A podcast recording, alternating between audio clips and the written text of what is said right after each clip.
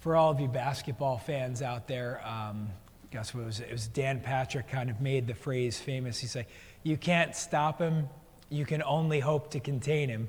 And he would say this all the time when, you know, a basketball player was just absolutely on fire. And I, I found out that I think originally it actually came from the 1958 movie The Blob, but I guess apparently Dan Patrick popularized it. But so you can't stop him, you can only hope to contain him. That's what the world thinks about the message of Jesus Christ in a lot of ways. You know, people try their way, but you cannot stop him. So, people, in many ways, the Pharisees, the Sadducees, the, the religious leaders of that day, tried to contain him the best they can. But we can even see, even the apostles of Christ that are with the Lord and are preaching the gospel on behalf of the Lord cannot be contained. They can't even be contained by prison. And there's multiple times in which an angel of the Lord frees the apostles from prison so that they can do his work. It's an amazing thing.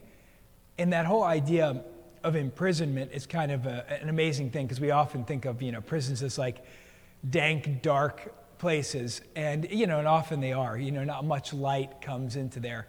And I always think back about, you know, during this Easter season when we have this candle, especially those of you who, who like to attend the Easter Vigil, that's a really profound day in the life of the church. In fact, it's the most important liturgy every year of the church is that Easter vigil when the light of Christ is symbolized in this candle when the church is in darkness.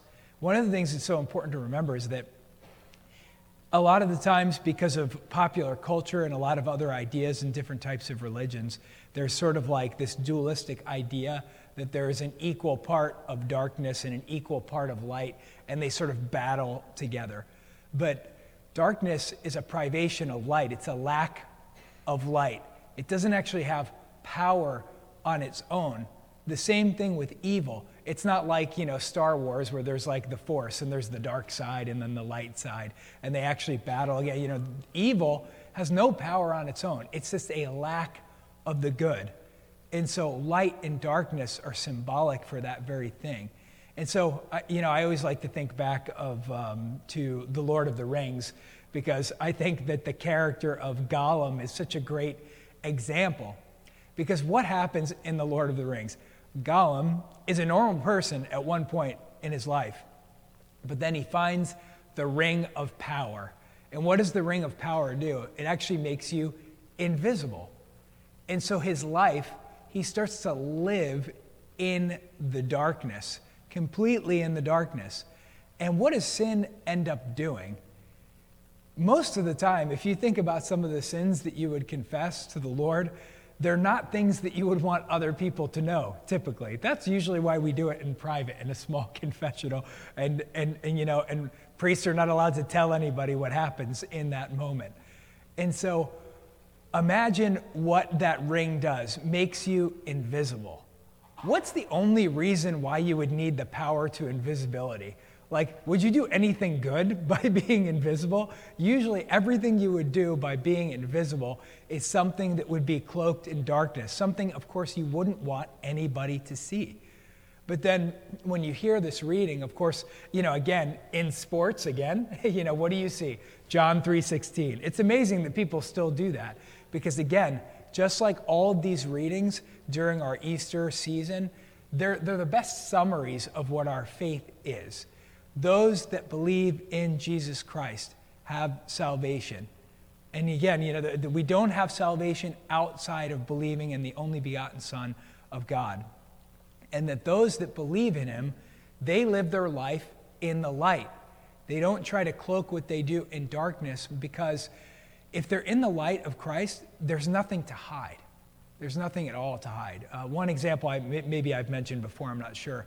But um, some years ago, I, you know, I forgot. I think I was just home uh, visiting my family, and I had logged on because my mom wanted to see pictures of something, and they were on Facebook. And so we had gotten on Facebook, and so she was looking at these pictures. And I spent almost zero time on social media, um, but it was logged on to my mom's iPad. So she just got in the habit of just like scrolling through the news feed or something like that. And I'd mentioned something to, to another person one day, and they said, You let your mom on your, on your Facebook? Like, are you crazy? And I was like, Look, I am a Catholic priest. I was like, If my mother cannot see everything that's happening on my Facebook account, then I, I'm obviously doing something wrong. But again, that's, that's the idea of living our light, living our life in the light of Christ not hiding things that we do in the darkness. Because it's almost always we hide something because we know we're doing something wrong. And so, again, remember, we cannot stop the Lord Jesus Christ, especially when we see the oppressive things that are happening to, to our church and to the Christian faith in the world.